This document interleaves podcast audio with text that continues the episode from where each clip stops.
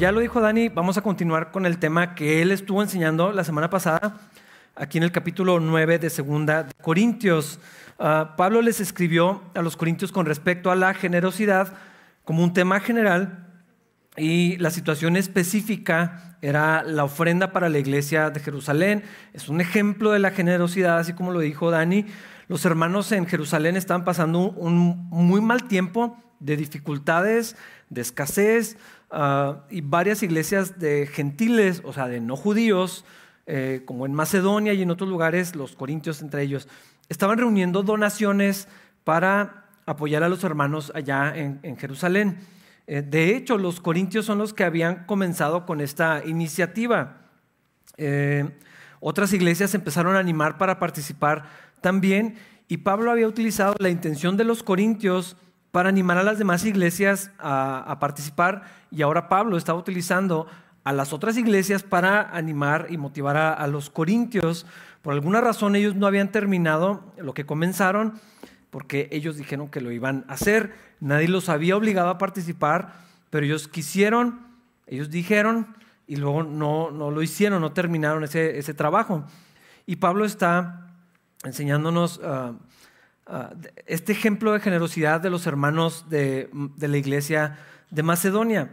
Y nos demuestra cómo Dios estaba haciendo una obra en el corazón o en los corazones de los hermanos allá, allá en esas iglesias, de la misma manera que Dios quiere obrar en nuestro corazón.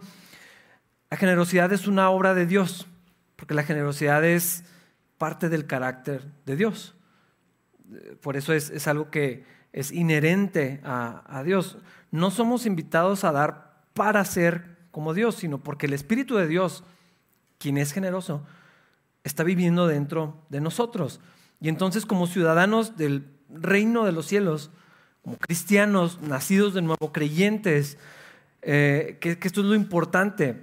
Eh, cristianos, cuando hablamos de cristianos, estamos hablando de gente que ha puesto su fe en Jesucristo, tiene un nuevo corazón. Y ese nuevo corazón tiene nuevos deseos, nuevas prioridades, nuevas intenciones. Podemos vivir de una manera generosa porque Dios ha sido generoso con nosotros, porque Él es generoso. Y todo esto es un asunto de fe, de confiar en quién es Dios, en lo que dice la palabra de Dios, de confiar lo que Él dice que somos ahora y andar en las obras que Dios preparó de antemano para que anduviéramos en ellas. Y todo esto, como dijo Dani, no es un asunto de dinero, es mucho más grande y más importante que solamente el dinero. Vamos a ver versículos 1 y 2. Dice, en realidad no necesito escribirles acerca del ministerio de ofrendar para los creyentes de Jerusalén, pues sé lo deseosos que están de ayudar y me estuve jactando en las iglesias de Macedonia de que ustedes, los de Grecia, hace un año estuvieron dispuestos a enviar una ofrenda. De hecho, fue su entusiasmo lo que fomentó que muchos de los creyentes macedonios comenzaran a dar. Hay, algo que sucede en el corazón de, de un cristiano cuando es tocado por el ejemplo de otro cristiano. No es culpa de no haber hecho algo antes, no es celos de que otro lo haga, no es competencia para ver quién es más espiritual o a ver quién se ve como más justo delante de Dios o de los hombres, no es idolatría de los otros hermanos. Ah, es muy extraño que a veces usa con mucha frecuencia esto para cuando tienes cierta admiración o respeto. No, es que no hay que idolatrar a los líderes. Pues nadie está diciendo eso. Es, es que si hay algo que, que, motiva a hacer lo mismo cuando vemos lo que Dios está haciendo en, en, en el corazón de otros y a través de otros. Es como algo contagioso. Es como el COVID, pero bien.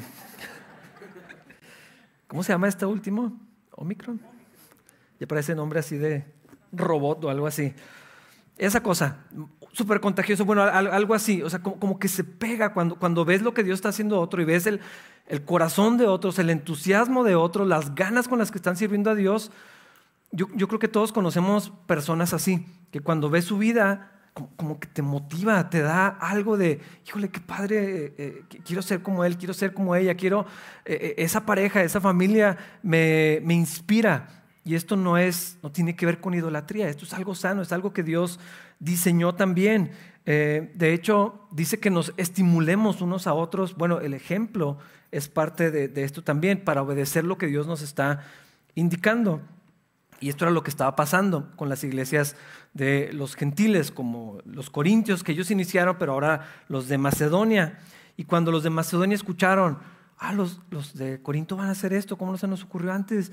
Súper buena idea, deberíamos de sumarnos también. Y, y como que se empezaron a, animar y se motivaron y, y dijeron, pues vamos a juntar algo nosotros, vamos a apoyar a nuestros hermanos en Jerusalén para ayudarles, aunque sea un poquito, en esta crisis. Y bueno, pues ya todo lo que eh, escuchamos la semana anterior, ¿no? De, realmente no es como que tenían muchos recursos. De hecho, ellos le rogaron a Pablo, Pablo, déjanos participar.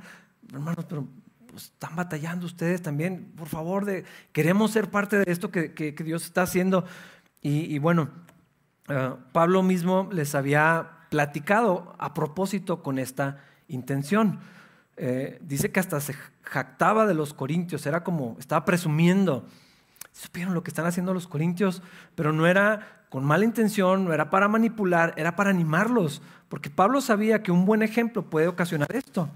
Te anima, te, motiva. Ah, y presumía tanto de los corintios que otros empezaron a, responder y, entonces querían sumarse a la obra de Dios.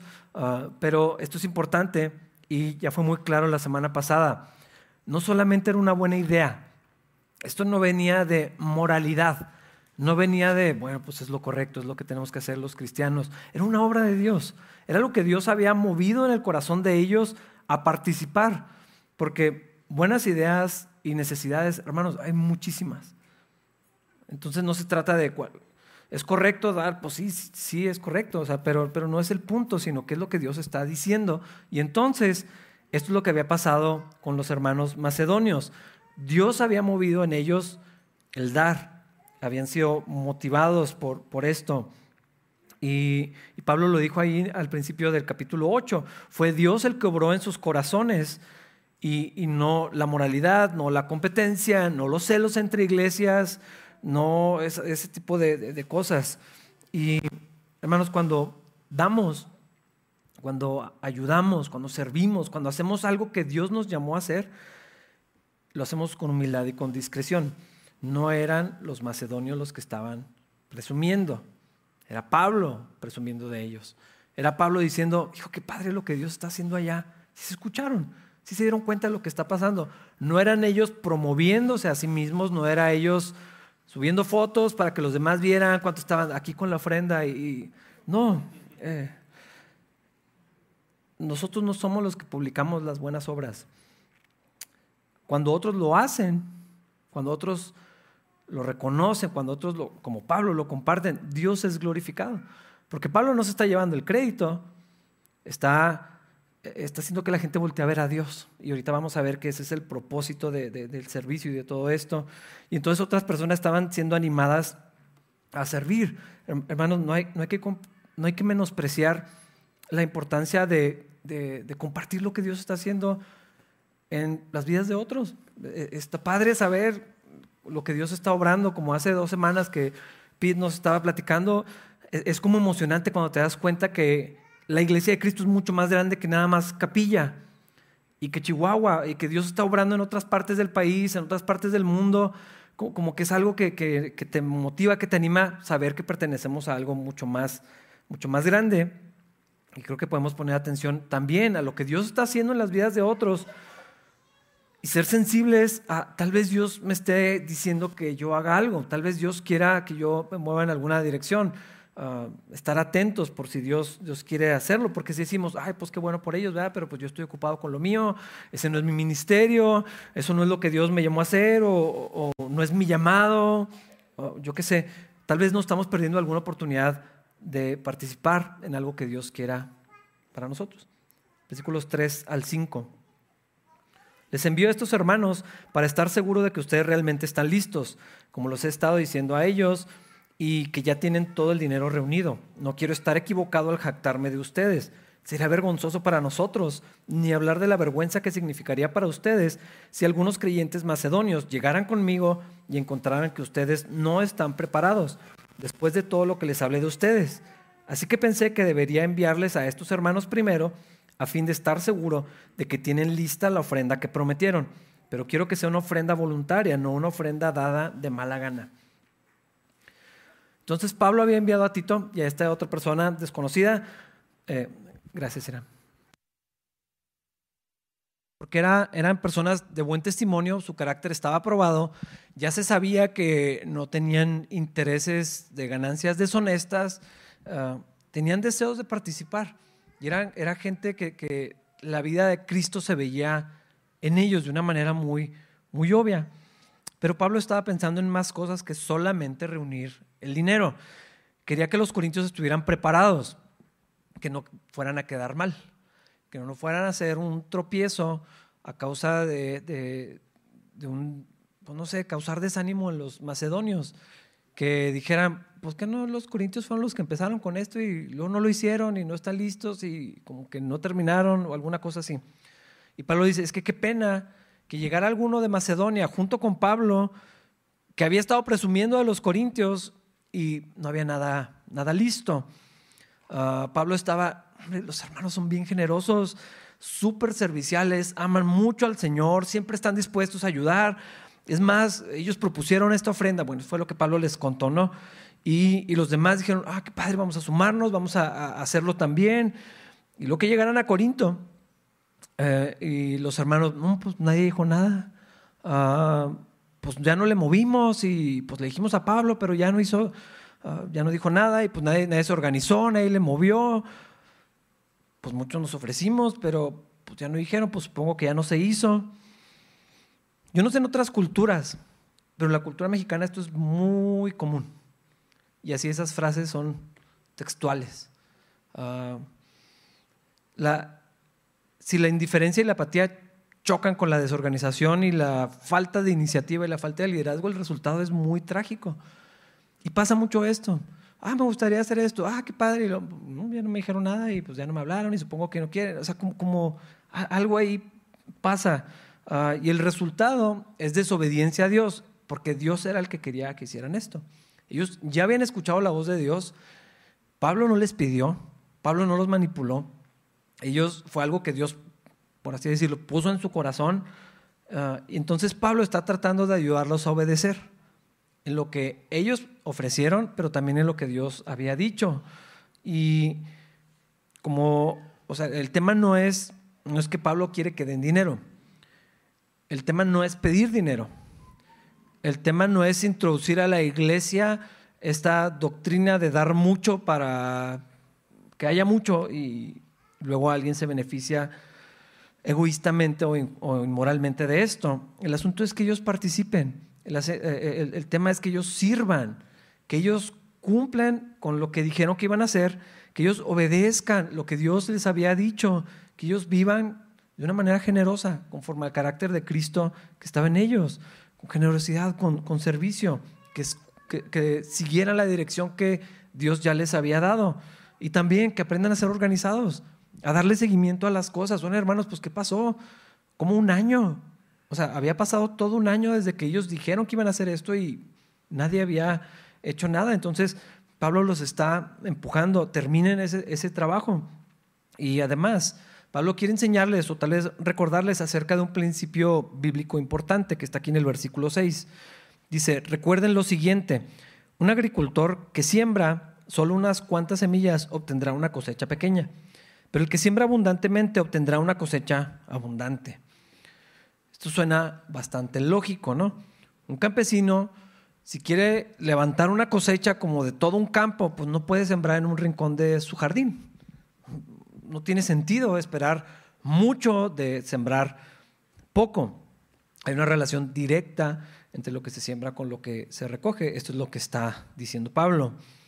Ah, yo sé que dependiendo del contexto al que venimos, eh, un versículo como este puede causar muchas cosas distintas. Claro que se ha abusado de un pasaje como este, pero eso no niega el hecho de que allí está. O sea, la Biblia está diciendo lo que dice, ah, pero sí se ha abusado esto para manipular a las personas a, pues tienen que dar mucho, den más a este ministerio, den más a mí. Creo que ya lo he platicado porque es un ejemplo que me parece bastante despreciable de una persona que está diciendo, ¿quién va a querer mi bendición si me vieran vestido de una manera así? Yo tengo que ser bendecido para poderlos bendecir, entonces échenle. No, no es lo que está diciendo un pasaje como este. Eh, no es para sembrar mucho en una iglesia, ministerio, organización, con la promesa de que Dios los va a bendecir más. Ah, porque por lo general se, se, va exclusivamente al uso del dinero. Y sí está hablando de eso, pero no solamente de eso. Da mucho dinero, da más porque te conviene y Dios te dará mal, más, perdón. Ah, siembra 100 para tener mil. Eh, o, manipular con la necesidad. Es que mira, pobrecitos, y, utilizar las emociones de una manera abusiva para, para sacar algo. No, no es lo que está diciendo esto. Hay, hay, un, un, pensamiento que se ha incluido también es, casi no importa si amas a Dios. O sea, tú hazlo por conveniencia. Y si usa esa expresión, hazlo porque te conviene. Eh, no importa tu carácter, no importa dónde está tu corazón, tú da porque te conviene. Eso para mí es de las peores. Porque justamente la intención del corazón sí importa cuando, cuando damos, cuando participamos, cuando servimos. Sí es importante eh, la acción, pero la fuente también el Señor lo está viendo. Y como no se trata de dar dinero, se trata de generosidad, y eso puede incluir dinero, no se trata Ah, de hacer, de servir, de participar para que Dios me dé más. No es lo que está diciendo este versículo. No se trata de ser llenos de culpa o de vergüenza por no hacer algo o, de qué crueldad no dar cuando yo he sido tan bendecido. Ah, mucho menos verlo como una buena inversión. De verdad, hermanos, con todo respeto, pero detesto esto. O sea, ¿cómo lo manejan de esa manera? O sea, Dios no es un inversionista. Qué manera tan baja de ver la palabra de Dios y ver al Señor mismo y verlo como haz negocios con Dios para que ganes más. No puedo decir más de esto porque me voy a enojar mucho, pero Dios no está ofreciendo tratos de dinero, ni necesita nuestro dinero. No le hace falta, Él es dueño de todo. No está pidiendo el dinero. Dios quiere nuestro corazón. Dios quiere nuestra vida y eso es algo completamente distinto. Dios quiere tener una relación con nosotros. Dios quiere tenernos cerca. Dios quiere utilizarnos. Dios quiere que seamos instrumentos para su gloria, para, para que la gente pueda conocer a Cristo. Dios se merece ser adorado con fe, servido con alegría y que confiemos en Él. Y Dios ama a una persona que puede confiar en Él. No está ofreciendo un negocio aquí. Para eso hay un montón de lugares donde pueden invertir. El reino de los cielos no es eso para nada. Pero la Biblia sí dice lo que dice. Dios sí te bendice. Es lo que está diciendo aquí y ahorita vamos a, ver qué es lo que está hablando. Este principio de sembrar y de cosechar sigue siendo algo bíblico, sigue siendo algo divino. Entonces, ¿cómo debemos de dar cuando damos? Y la palabra de Dios dice algo bastante sencillo. Yo creo que muchos, si ya tenemos un rato como cristianos, lo, lo hemos memorizado y si no, pues se lo pueden memorizar. Versículo 7. Cada uno debe decidir en su corazón cuánto dar y no den de mala gana ni bajo presión, porque Dios ama a la persona que da con alegría.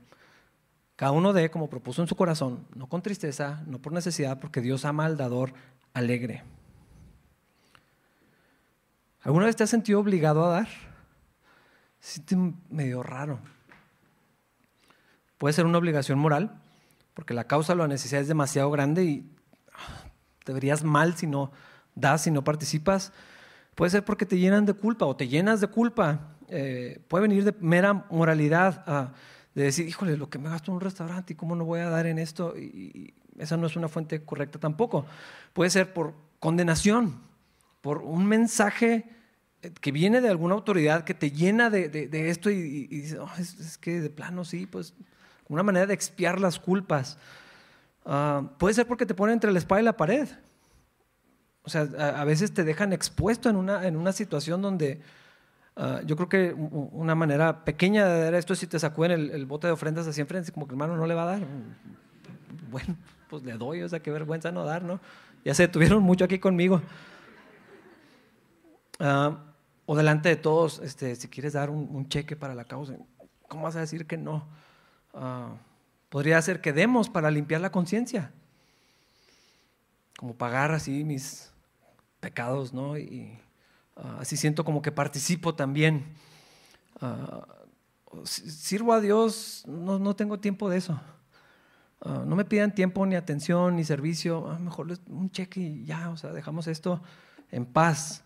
nos vemos la siguiente Navidad, la siguiente causa, ¿no? Dios no quiere eso. Dios no quiere eso. Mejor no den. O denlo en otro lugar. Alguien lo va a necesitar, alguien le va a servir.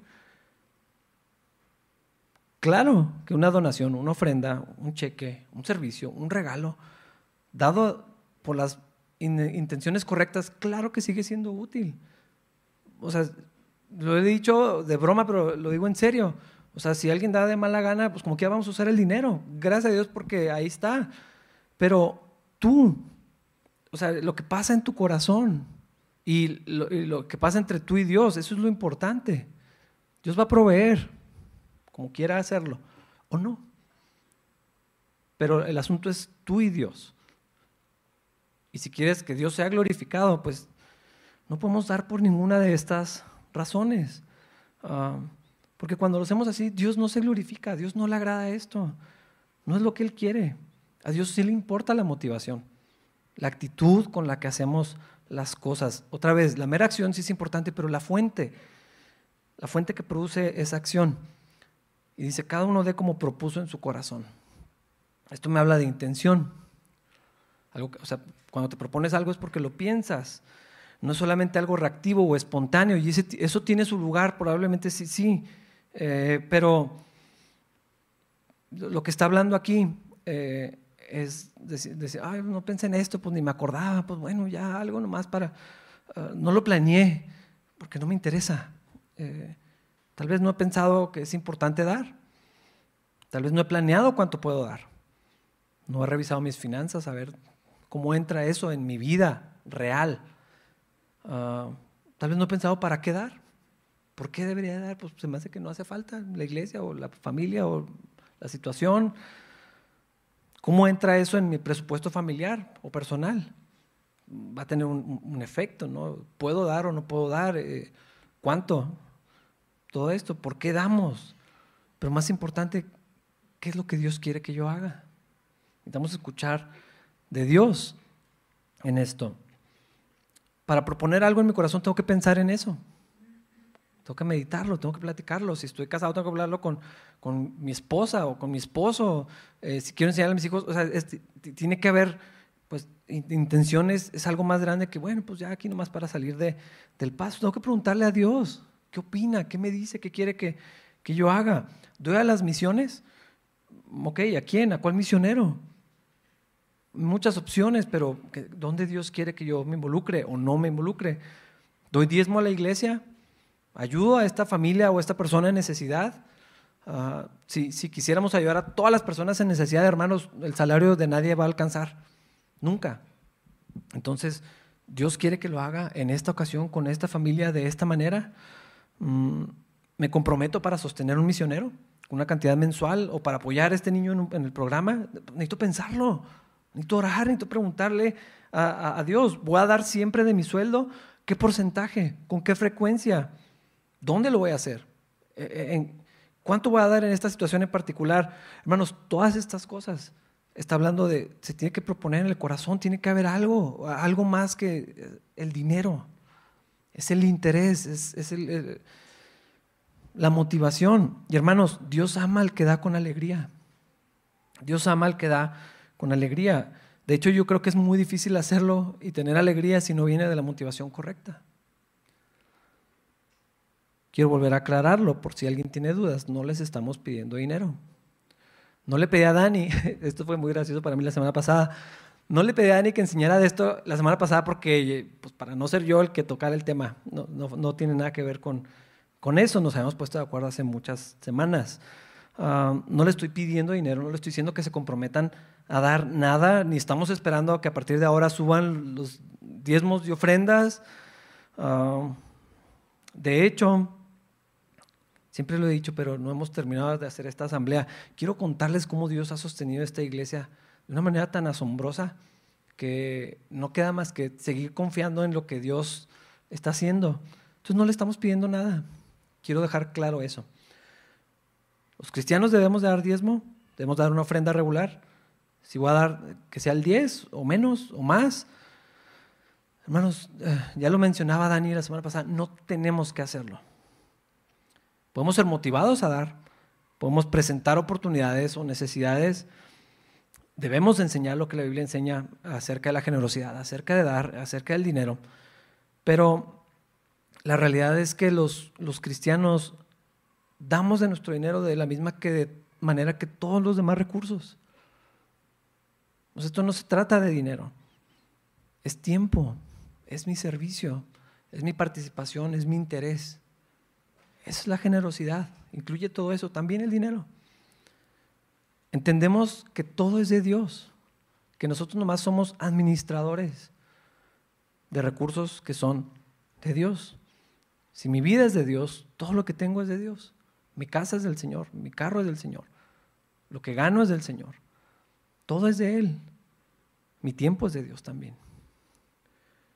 Damos porque, pues sí, algunos lo necesitan y van a ser bendecidos por esto. Y queremos bendecir a otros.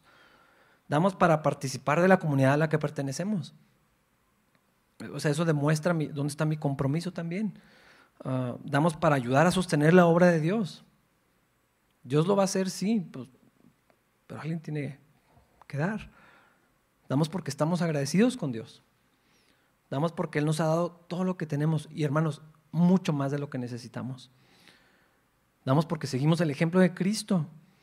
Damos porque queremos adorar a Dios. Damos porque confiamos que nada nos va a faltar y que hay suficiente. Damos porque Dios es generoso y su espíritu está en nosotros. Esto quiere decir que el corazón que Dios me dio tiene ese deseo, tiene ese interés, tiene esa prioridad. Puedo ser generoso porque Dios es generoso. Mi carne me dice otra cosa. La carne tiene temor, que no haya suficiente, que no alcance, que quién sabe si haya mañana tiene dudas de lo que se hace con el dinero, no, pues quién sabe qué hará, ¿no? Para que se lo gasten en esto, pues no, mejor no. Ah, la carne tiene mejores ideas del uso del dinero. Eh, siempre, siempre es más fácil pensar qué debería hacer alguien con, o sea, qué hacer con el dinero que no es el mío. ¿Por qué están gastando los ultramillonarios en ir al espacio? Pues no es tu dinero, o sea, pues tú administra lo tuyo y tú ve qué haces con lo tuyo. Tenemos muy buenas opiniones del dinero de otros. Y la carne está ahí empujando, diciendo, no, se me hace que para eso yo no debería de dar. La carne dice que tengo que proveer para mí, para los míos, y, tal vez no haya para darle a nadie más. Al menos ahorita no. Eh, pero hermanos, no tenemos por qué vivir así. No tenemos por qué vivir de esa manera, cuando Dios es muy distinto y nos ha hecho diferentes. Versículo 8. Y Dios proveerá con generosidad todo lo que necesiten. Entonces siempre tendrán todo lo necesario y habrá bastante de sobra para compartir con otros. La generosidad es un atributo de Dios, es parte del carácter de Dios y Dios es generoso. Dios ha hecho todas las cosas como una expresión de, su generosidad con recursos suficientes para todos. Hermanos, el problema en el mundo no es la falta de recursos. Hay suficiente. No se vive así. Pero eso es otro tema. El mundo no experimenta esta abundancia de Dios, eh, sino escasez. Cuesta trabajo proveer para lo básico. Parece, parece que no hay suficiente y, y realmente hay gente que tiene muchas deudas y vive en una pobreza impresionante. A veces no hay suficiente, es cierto. Y otra vez el problema no es la falta de recursos, ahí están, Dios, Dios fue generoso cuando hizo las cosas. Pero hay esta mentalidad pecaminosa de que no se puede confiar en Dios, de que no hay suficiente, de que tengo que pensar en lo mío nada más. Y la gente que no tiene a Cristo, pues así vive. No tienen alternativa, no pueden pensar de otra manera están atrapados en, egoísmo, en incredulidad, no pueden confiar en Dios, pero nosotros sí. Y una vez que adoptamos esta mentalidad, justificamos nuestros comportamientos. por el deseo de cuidarnos a nosotros mismos y no amar a los demás. Y hay envidia, ira, violencia, afán, hiperproductividad, malas prioridades, malas decisiones. Si quiero vivir de una manera, de un estilo de vida, donde todo lo que ingresa se gasta y más, pues obviamente no voy a tener para dar. ¿De dónde? Si hice compromisos que tal vez no debía haber hecho, si quiero y, y busco cosas que tal vez no debería tener, o las puedo dejar para después. Esta mentalidad de, hay personas que nunca pueden descansar porque siempre están trabajando porque necesitan más dinero. Y no estoy hablando que el trabajo y el esfuerzo y la diligencia, o sea, para nada, lean proverbios, bastante se habla sobre esto. Estar siempre cansado, estar siempre ocupado, no tener tiempo para nada divertido, nada social o nada de las cosas de Dios, hermano, se ve como una virtud en este tiempo y no es. Es algo que admiramos. Pero todo esto viene de la mentalidad de que nunca hay suficiente, no hay suficiente. Dios, no sé si va a proveer Dios, no sé si va a haber para, mañana. Ah, Dios, Dios sabe todo esto. Y miren lo que decía el Señor. Miren las aves del cielo. ¿Se han visto esos pajaritos chiquitos, cafés? Porque hay unos más bonitos amarillos. Eso sí los vemos, pero hay otros cafés así pequeños que nunca los vemos hasta que están en frente de nosotros. Y Dios dice, vean esos, no se preocupan, porque yo les doy, porque es suficiente para ellos, porque yo voy a tener cuidado de ellos. Mira las flores del campo, allá eh, donde nadie las ve. Si tú agarras carretera y luego te metes así hacia el cerro, vas a encontrar flores que nadie sabe que existen. Y ahí están, vestidas de una manera hermosa. El día siguiente se van a secar. Y como quiera Dios las viste. ¿No podrá cuidarnos a nosotros? ¿No vales tú, dice el Señor, más que muchos de esos pajaritos cafés que nadie ve nunca? No, no, somos más importantes para Dios que las flores que están escondidas allá atrás del cerro de la rana, que nadie va para allá. No pueden confiar en mí, es lo que está diciendo el Señor. Sí, sí podemos. El Señor nos animó a ver cómo Él tiene cuidado y nos invita, nos exhorta a no preocuparnos, a no afanarnos, a que confiemos en la provisión y en el cuidado de Dios. Dios quiere que experimentemos su generosidad. Dios va a proveer lo que necesitamos, pero necesitamos confiar en su bondad. Y aún más, podemos compartir con otros y ser generosos y ser hospitalarios y partir mi pan con el hambriento y hacer regalos y bendecir a otras personas y ayudar a sostener la obra de Dios y participar de las oportunidades que Dios ponga delante de mí, hermanos, sí podemos vivir así. Porque es el carácter de Dios. Y el Espíritu de Dios está en nosotros. Podemos dar con generosidad y con alegría, con gozo, no con, pues bueno, me servirían esos 500 pesos, pero pues, tengo que dar, un cristiano tiene que dar. Dios no quiere eso.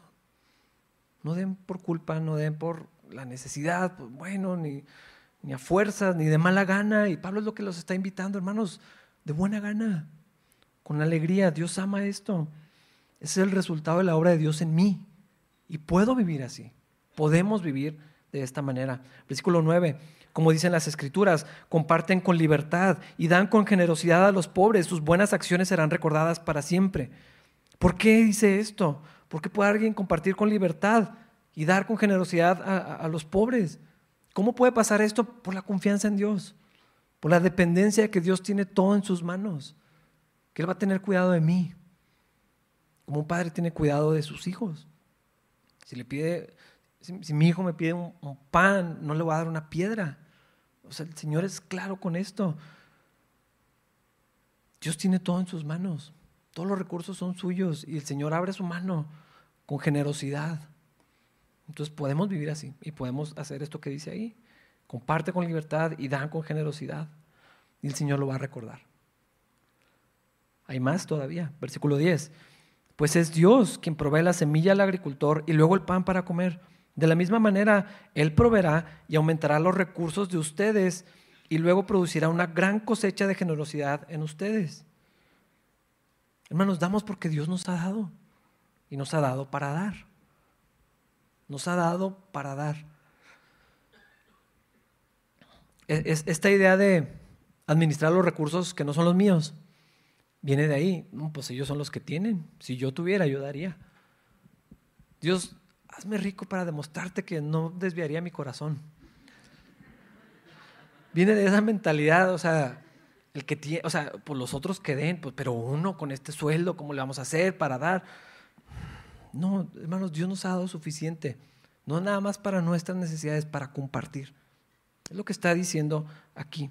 Damos de gracia como hemos recibido de gracia. Los macedonios no tenían tanto, pero ellos vivían de esta manera. Ellos entendían, Dios nos ha dado suficiente. Pablo les dijo, hermanos, no tienen tanto, pues espérense y luego dan. No, sí hay. hay. Hay un dicho mexicano que si, ¿cómo es que si llega más gente a tu casa le echas más agua a los frijoles? Más o menos, más o menos es eso. Sí hay para otros. Sí podemos compartir, sí podemos participar, sí podemos dar, porque así es Dios. Damos de gracia como hemos recibido de gracia, no con pesar, no por culpa, no porque nos hicieron manita de puerco para convencernos de dar algo, no lo hacemos porque Dios nos va a dar más dinero y si lo haces para que podamos dar más. Pero no estamos haciendo negocios con Dios, no estamos invirtiendo. De hecho, la Biblia dice que hagamos tesoros en el cielo. No que veamos a Dios como el inversionista para sacar más dinero de lo que tengo en este momento. Y cuando damos, pues aquí dice, Dios nos da más para seguir dando.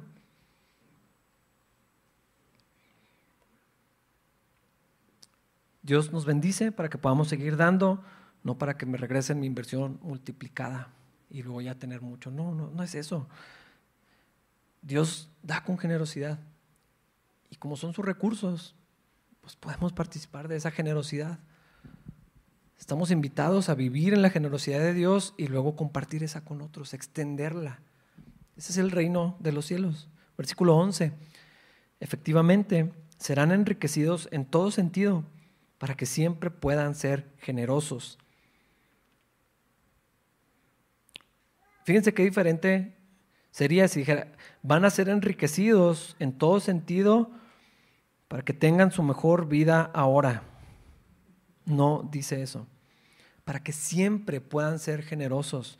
Y cuando llevemos sus ofrendas a los que las necesitan, ellos darán gracias a Dios. El resultado de dar es poder dar más.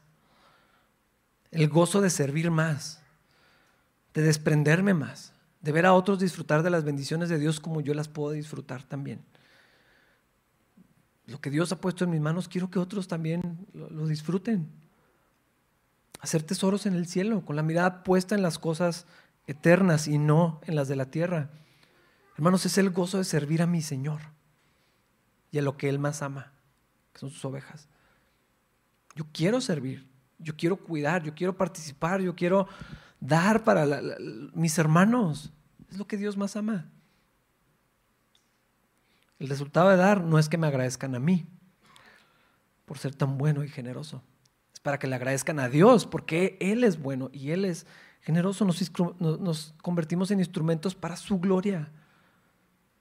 Claro que debemos agradecer, obviamente, pero, pero vemos más allá del, del dador, vemos del regalo, vemos allá atrás, está Dios obrando. Él se lleva el mérito, Él se lleva el crédito, Él se lleva la gloria y es lo que Pablo está diciendo. Dice, cuando llevemos sus ofrendas a los que les necesitan, sí, ellos van a ser bendecidos, van a suplir su necesidad, cuando menos por un tiempo. Pero, más importante todavía, ellos darán gracias a Dios. O sea, Dios es exaltado en esto. Y cuando la gente ve las buenas obras en las que andamos, que Dios había preparado de antemano para que andemos en ellas, es para que lo glorifiquen a Él, para que lo adoren a Él, para que lo conozcan a Él. Versículos 12 al 15, Pablo lo confirma esto, dice, entonces dos cosas buenas resultarán del ministerio de dar. Se satisfarán las necesidades de los creyentes de Jerusalén y ellos expresarán con alegría su agradecimiento a Dios. Como resultado del ministerio de ustedes, ellos darán la gloria a Dios. Pues la generosidad de ustedes, tanto hacia ellos como a todos los creyentes, demostrará que son obedientes a la buena noticia de Cristo. Y ellos orarán por ustedes con un profundo cariño debido a la desbordante gracia que Dios les ha dado a ustedes. Gracias a Dios por este don que es tan maravilloso que no puede describirse con palabras.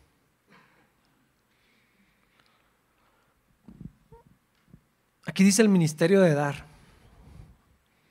No es algo con título, líder y estructura en la iglesia. Es la oportunidad de servir. Es la oportunidad de, ser usado por Dios en esto.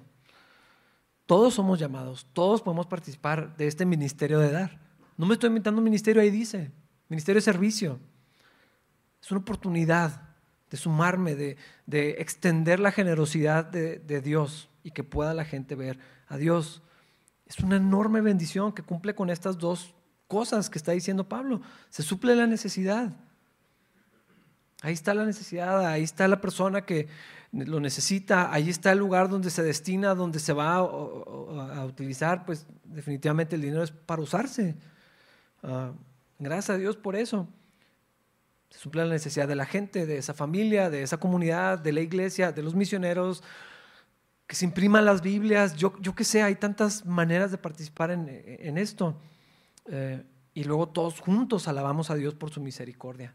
Luego todos, eh, o sea, hay acciones de gracias, hay bendición, hay cariño que se crea, hay lazos que se forman en, la generosidad, en el compartir. O sea, pasan otras cosas también, sociales, en la, comunidad. Ahí dice, dice, ellos orarán por ustedes con un profundo cariño. O sea, pues se, cierran las relaciones, se estrechan. Va a haber oración, va a haber gente que interceda, gente que agradezca a Dios, que pida también por nuestras necesidades y tal vez luego haya la ocasión de, que sea al revés. A veces soy el que da, a veces, a veces necesito que me ayuden. Esto lo habíamos platicado también la semana, la semana pasada. Y Pablo termina con esta pequeña doxología. Gracias a Dios por su don inefable. No hay palabras para explicar esto. Puedo hacer mi mejor esfuerzo para enseñarlo en el pasaje, pero no hay nada como vivirlo. No hay nada como estar ahí y por eso Pablo dice, no, sé cómo explicárselos mejor. No hay palabras, pero gracias a Dios por este regalo que nos da, de su generosidad y de participar de ella, de extenderla, de llevarla más allá. Esto que Dios hace en medio de nosotros, que Dios hace en nuestro corazón y luego lo hace a través de nosotros, no hay, no hay palabras para explicar eso. Pablo, que era tan bueno para escribir, no tenía palabras, hermanos, yo menos. Pero todos estamos invitados a experimentarlo. Todos estamos llamados a ser parte de esto y hermanos, podemos andar en esto por el Espíritu de Dios en nosotros, por lo que Dios ha hecho en nosotros, por las personas que somos ahora una nueva creación conforme a la imagen de Cristo. Es increíble hacer esto. Podemos vivirlo por nuestra propia cuenta y gracias a Dios por esa oportunidad tan maravillosa. Vamos a ponernos de pie para orar. Señor, gracias por tu misericordia, gracias por tu generosidad, gracias por tu bondad, gracias por tu cuidado, Señor. Dios, nos has bendecido tanto, Señor, de todas las maneras. Gracias por Cristo y su obra, Señor, y la vida que tenemos en Él. Dios, gracias por este don inefable, Señor, de ser usados por ti, de ser bendecidos por ti, Señor. Haz tu obra en nosotros, Dios, como lo hiciste en los hermanos de Macedonia. Queremos vivir esto, Señor. Queremos participar de esto. Queremos andar en lo que tú quieres que andemos, Señor. Háblanos, Dios. Danos dirección en lo individual, como parejas, como familia, Señor, como iglesia. ¿Dónde quieres eh, darnos esas oportunidades, Señor, de servir, de dar, de participar, Señor, de lo que tú quieres hacer? Haz tu obra en nosotros, Señor, para que tú seas glorificado, Dios para que haya abundantes acciones de gracia, Señor, que la gente pueda reconocerte a ti, Señor, y verte a ti, el Dios tan maravilloso que eres, Señor, y puedan venir y participar también de la vida de Jesús. Gracias, Señor, por lo que ya hiciste en nuestros corazones, Dios, y por las formas en las que vamos a ver nuestras vidas, Señor, caminando en esas cosas que tú preparaste para que hiciéramos, Señor. Gracias por esta iglesia, Señor. Gracias por el, corazón de servicio y de generosidad que has puesto en, mis hermanos y en mis hermanas, Señor. Sigue obrando, Dios, de esta manera y que podamos ver eh, tu, tu gloria expresarse, Señor, de tantas formas como lo has hecho hasta ahora, Señor. Bendícenos, te lo pedimos en el nombre de Jesús. Amén.